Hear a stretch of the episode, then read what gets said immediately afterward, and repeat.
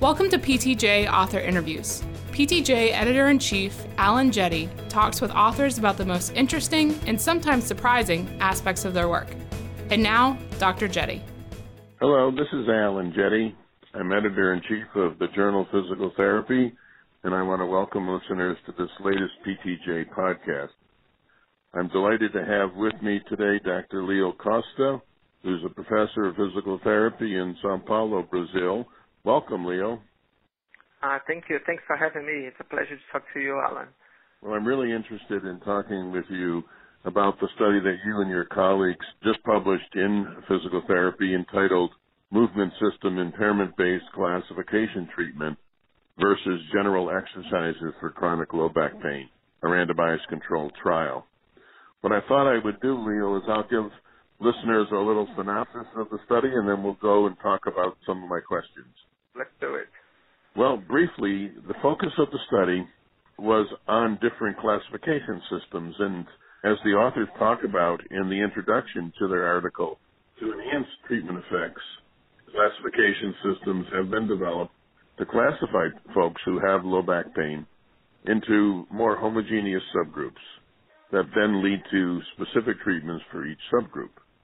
This randomized controlled trial compared the efficacy of one particular classification system called movement system impairment or MSI model with the treatment consisting of symptom guided stretching and strengthening exercises. The investigators involved 148 folks who had chronic low back pain from a university physical therapy clinic in Brazil. Assessors were blinded to group assignment and the intervention was an eight week treatment of either a treatment program based on the MSI classification system or one based on the stretching and strengthening exercises in the comparison group. The investigators found that there were no significant between group differences for the primary outcomes, which were pain intensity and disability at two months as well as at four and six months as well as no significant uh, between group differences in their secondary outcome measures. Is that a fair summary, Leo? Yeah, that's exactly right.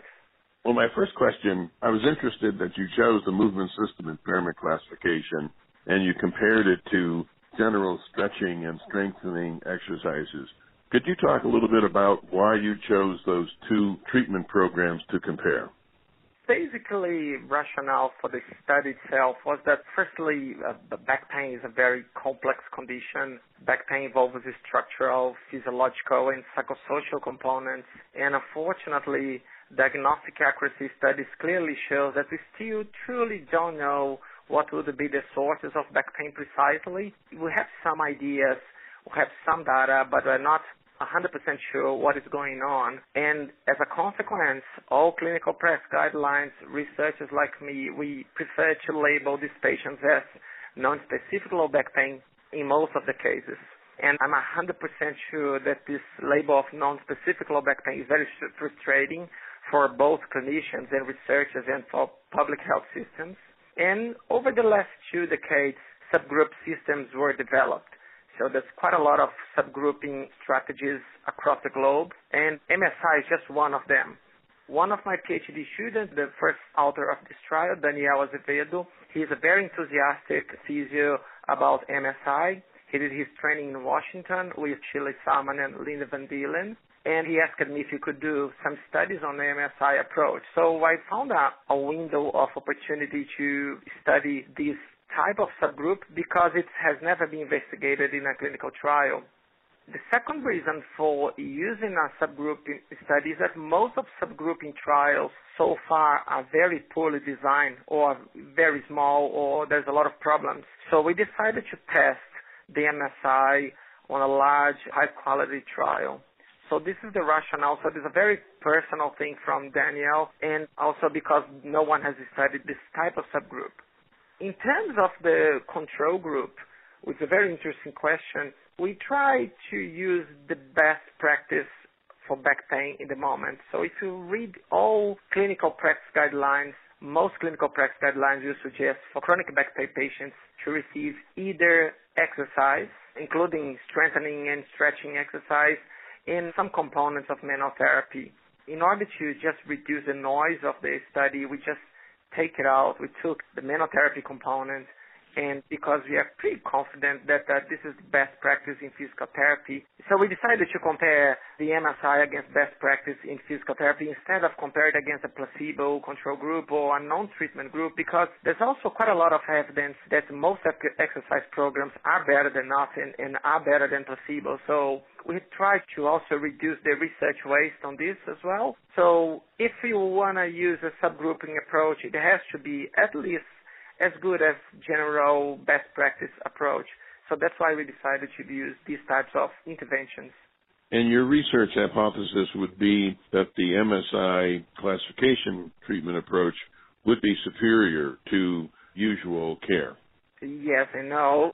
So truly separating different subgroups, we do expect that the treatment selection would be better, although as a skeptical researcher, there's quite a lot of studies comparing subgroup approaches against non-subgrouping approaches, and they never found a difference.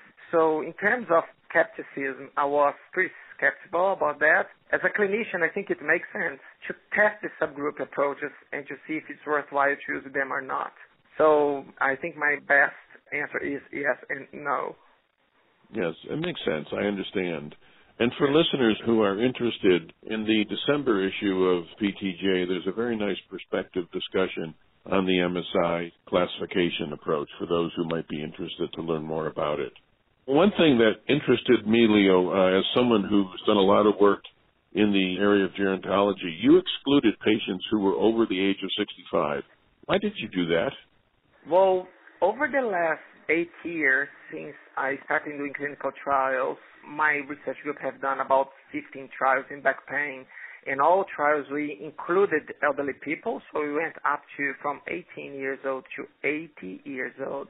And the reason for that, there is strong evidence that age does not really interfere in the outcomes for patients with chronic back pain. So it doesn't really matter if you include them or not. The average treatment effect will be roughly the same. However, we have been always been criticized by exercise physiology, and I agree with them in this statement that the response to exercise could be different in this population, elderly people compared to adults and uh, young adults. So we decided for the first time to exclude these patients. So we get up to 65 and not to up to 80 as we've done in the past. And now I got the first question about this. The mean age of our trial, yeah, that's quite funny. We never know what's going to happen when we design a trial. Our mean age from our trial is 40 to 41, I think, in both groups. And uh, our older trials has about 42, 43, so it's not that different from most trials.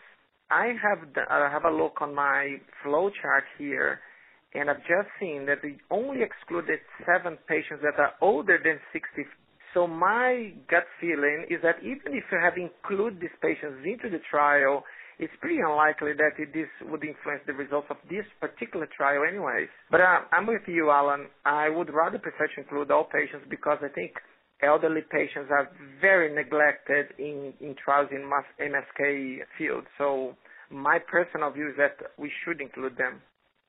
It's an interesting dilemma. You're going to be criticized no matter which side you come down on that issue.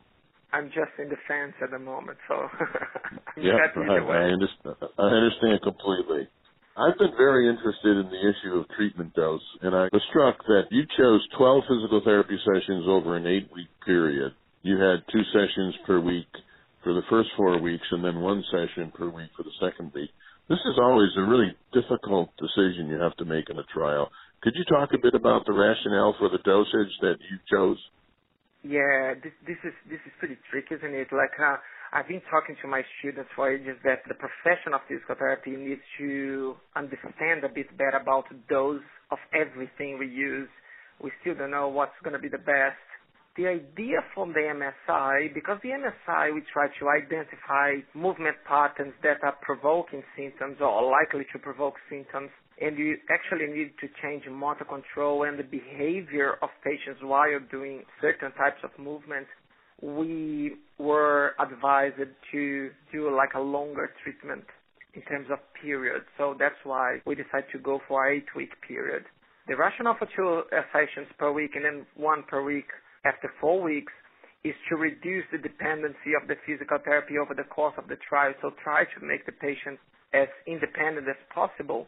So for me, this makes sense. Uh, it could be six weeks or 10 weeks. As I said to you, it's really rare in physical therapy field to trials comparing exercise dosages for our patients. So we need to study this as well. The second reason is that in terms of physiology for the control group, we need to give patients a time for the muscles to adapt for the exercise programs anyway.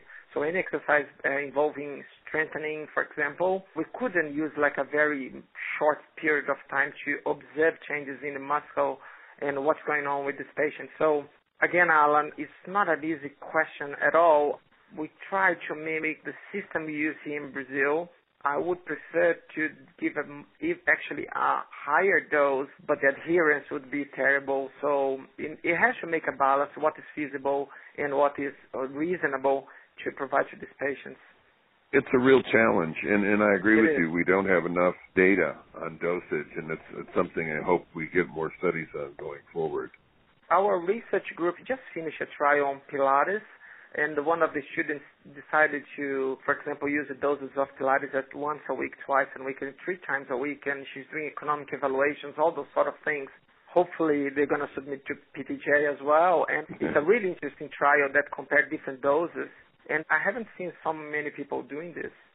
Well, we'll be looking forward to receiving that manuscript.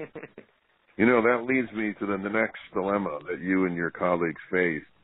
Uh, you chose to include a home exercise program for both groups. Could you talk a bit about why you did that and some of the trade-offs that you considered in doing so? We tried to mimic clinical practice uh, like in first place. So I know quite well the American system and the Brazilian system was quite dependent on the therapy. So patients go to physical therapy, do the exercise and don't do at home. So over the last decade, physical therapists in Brazil are trying to prescribe home exercise for the patients. So it's, it's quite a current practice at the moment here. And again, for the control group, talking to exercise physiologists, all of them say you need at least three times a week of exercise for getting benefits. So for the control group, we would need at least one additional session of exercise for them for the first four weeks and two additional sessions on the, on the second part of the treatment.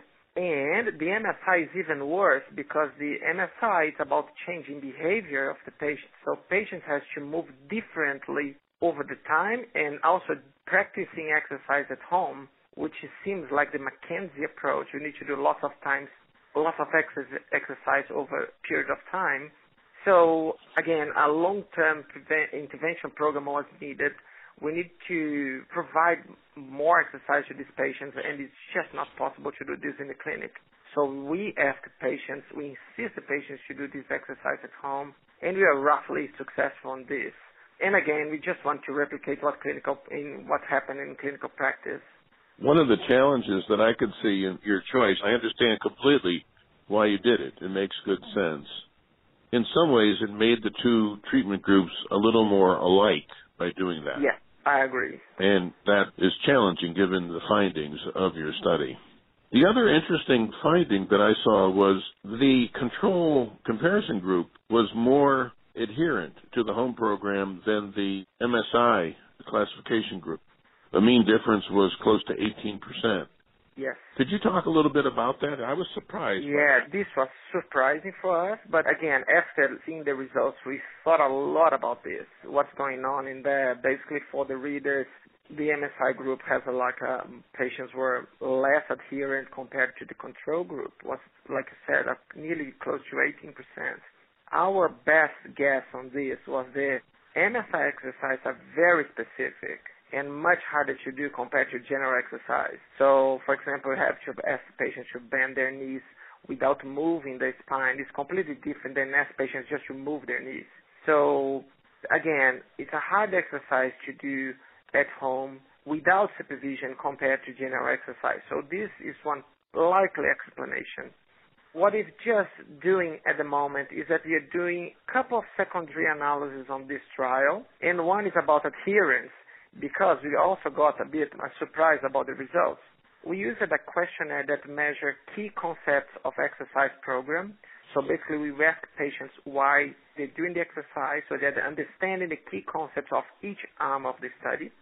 And we also measure how they perform the, the exercise. So the physio doing like a score and high scores are equivalent that the patients are performing the exercise correctly or not. So basically on this question, what we found is that patients who understand the key concepts of the exercise and do the exercise better predict adherence only for the MSI group, but not the general exercise group. So this is what we found. So we think that patients who truly understand what they're doing, they are, they are more adherent compared to the control group. The second thing we've done is that we have a look on if this adherence changed the effects of the trial, and the adherence did not predict the treatment effect. So this doesn't explain the main results of the trial. So we are on the writing process of the study, it's going to be a paper pretty much about adherence, and it's a secondary analysis. We need to be careful about this. We decided to do this secondary analysis after publishing the trial itself because everyone was reading the paper was commenting about treatment adherence. So the first result is adherence did not change the main results of the trial, but patients who understand what they're doing are more likely to be adherents compared to not just for the MSI group, not for the general exercise group.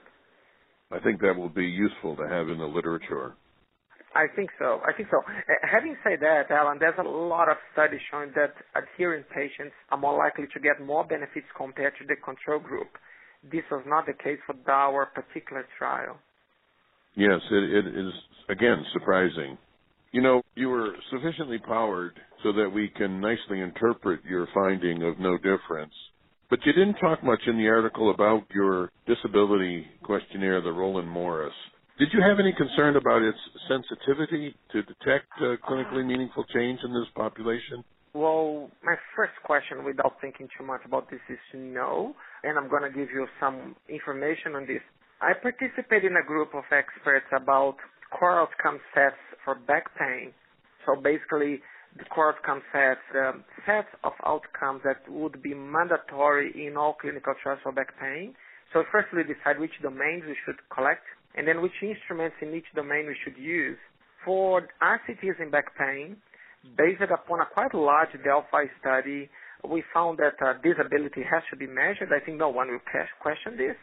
And the uh, only questionnaires that were recommended based upon clinical clinical important difference sensitivity, all these questionnaires are, were the Roland Morris and the Oswestry Disability Index.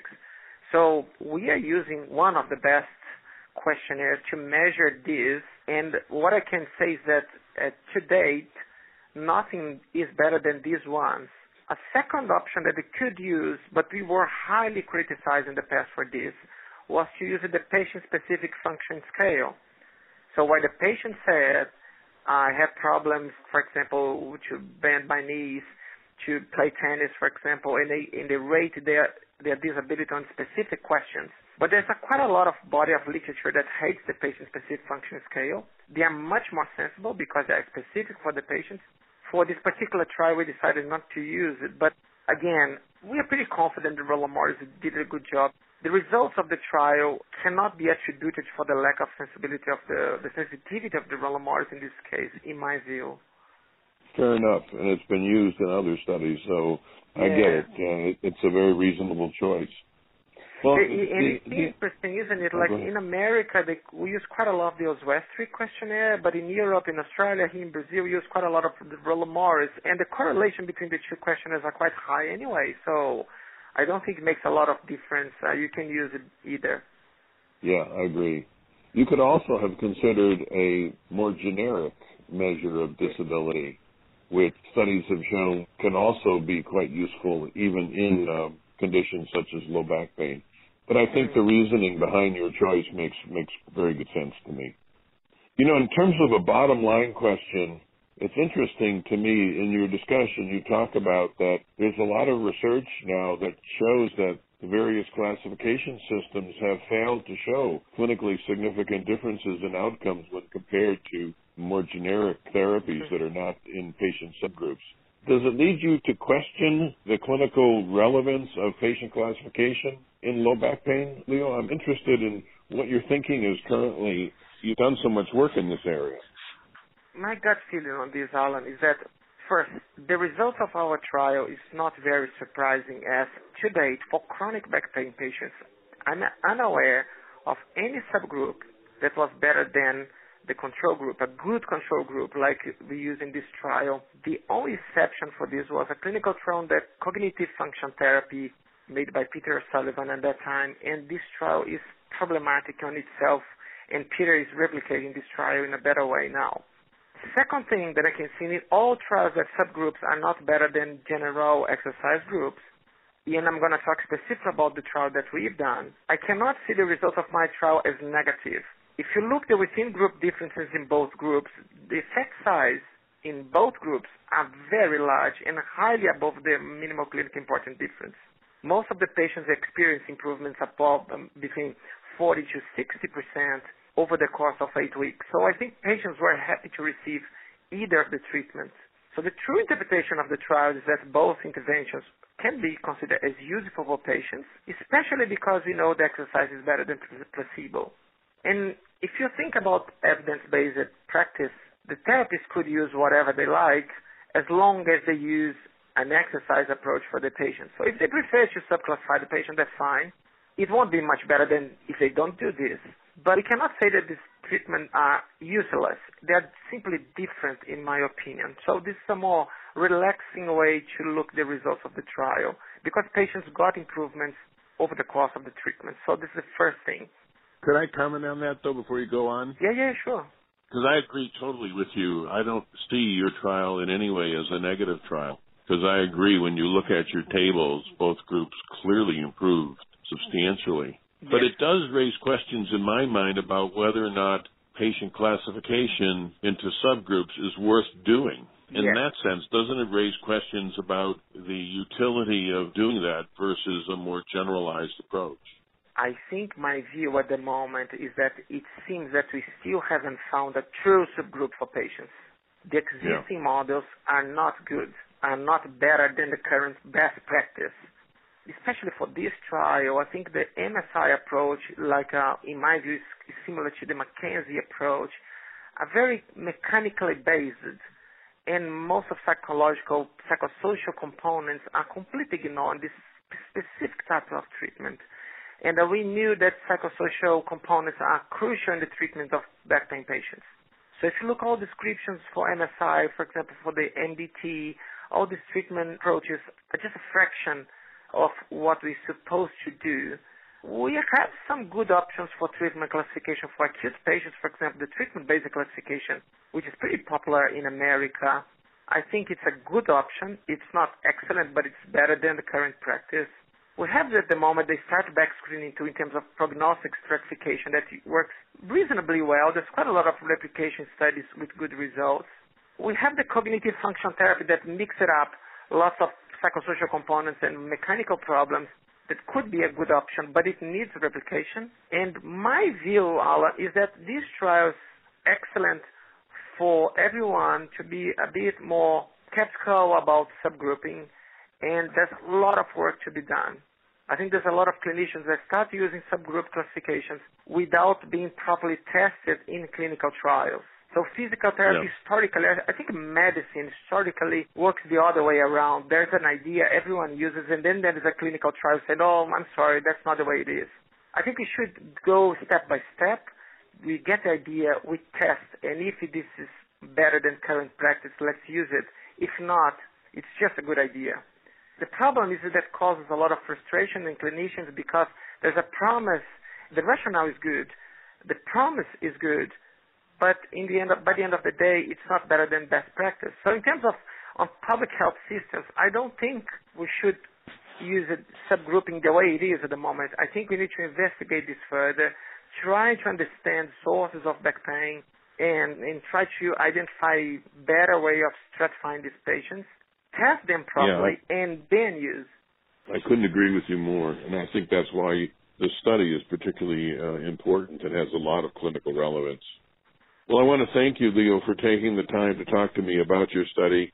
I really appreciate you and your colleagues publishing it in PTJ. I would encourage listeners to read the study, and I wish you continued success, you and your group, on further work in this area. Thanks. Wonderful, Alan. It's always a pleasure to talk to you. It's always a pleasure to send my best papers to PTJ, and thank you very much.